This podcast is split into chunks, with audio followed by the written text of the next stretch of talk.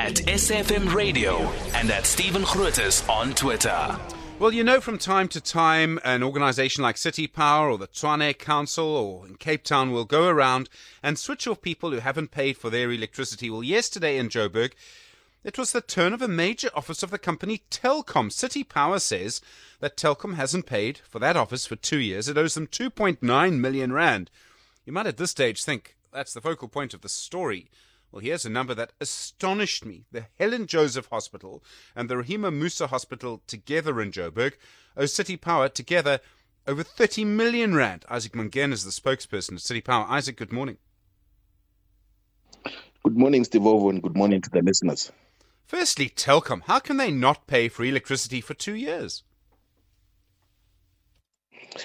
Yeah, look, um, the company like Telkom, uh, like other state entities, often what we do is we we rather have discussions with them about this this this matters, so that they can somehow understand their obligations to basically uh, service their debts with the city of Johannesburg. So that's why it got to this point. But also they've got a major operation in Linden, um, where we basically disconnected yesterday, and uh, we have been sending them messages that they ignored. We have been sending them um, letters, uh, obviously, just like any other customer, and the pre-termination notices that were also ignored.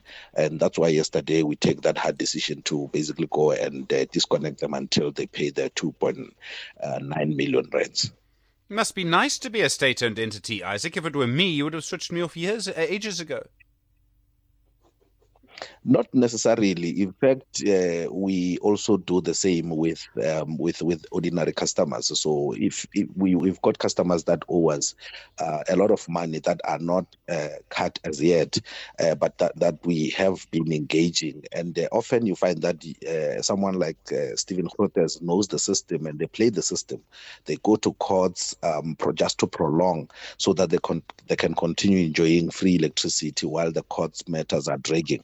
And uh, that's why you find that most of the time we've got situations where people are owing uh, a lot of money uh, that was not recovered early enough.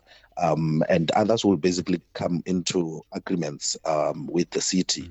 only to default along the line, which means that uh, they don't actually settle those bills. And that's why we get to this point. But we treat everyone uh, the same way. It's the same as the two hospitals that you mentioned. We have actually been having the back and forth with them uh, for, for, for, for a long time. And yesterday we issued them with pre-termination notices because we really didn't have them come into it.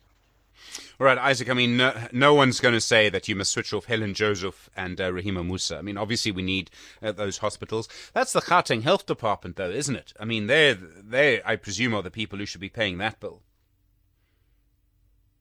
Yeah, look, we, we really try by all means to ensure that essential services are not dis- are not disrupted, and uh, we have uh, we have a system, we have a pro- process where we basically try by all means to engage um, these hospitals, the management and so forth, so that they can basically be able to pay for those services. But with this too, we have, and we're hoping that we're not going to get to a point of switching them off. So yesterday we met with the with the leadership of the two hospitals. Some of them are querying this, uh, some of the, the amounts, uh, while others are talking about their own internal uh, glitches that have uh, basically led to, to, to, to these problems. And they've promised to pay for, for, for, for that. So we are not really in a business of um, disrupting essential services, but we, are, we will assist them and talk to them to ensure that they settle this. At least if they are not, are not able to, we'll be able to speak to the provincial government so that this money can be settled. And it's unfortunate that we have to basically do this to other government departments because they understand the situations under which we're, we're operating, and the fact that we really need this revenue so that we can uh, stay afloat and maintain and ensure that the communities or the residents have got electricity. Well, yeah, you can't switch off hospitals, can you? All right, Isaac Mangena, thank you very much indeed. Spokesperson for City Power, do appreciate it. Questions there, I suppose, uh, for the Gauteng Health Department.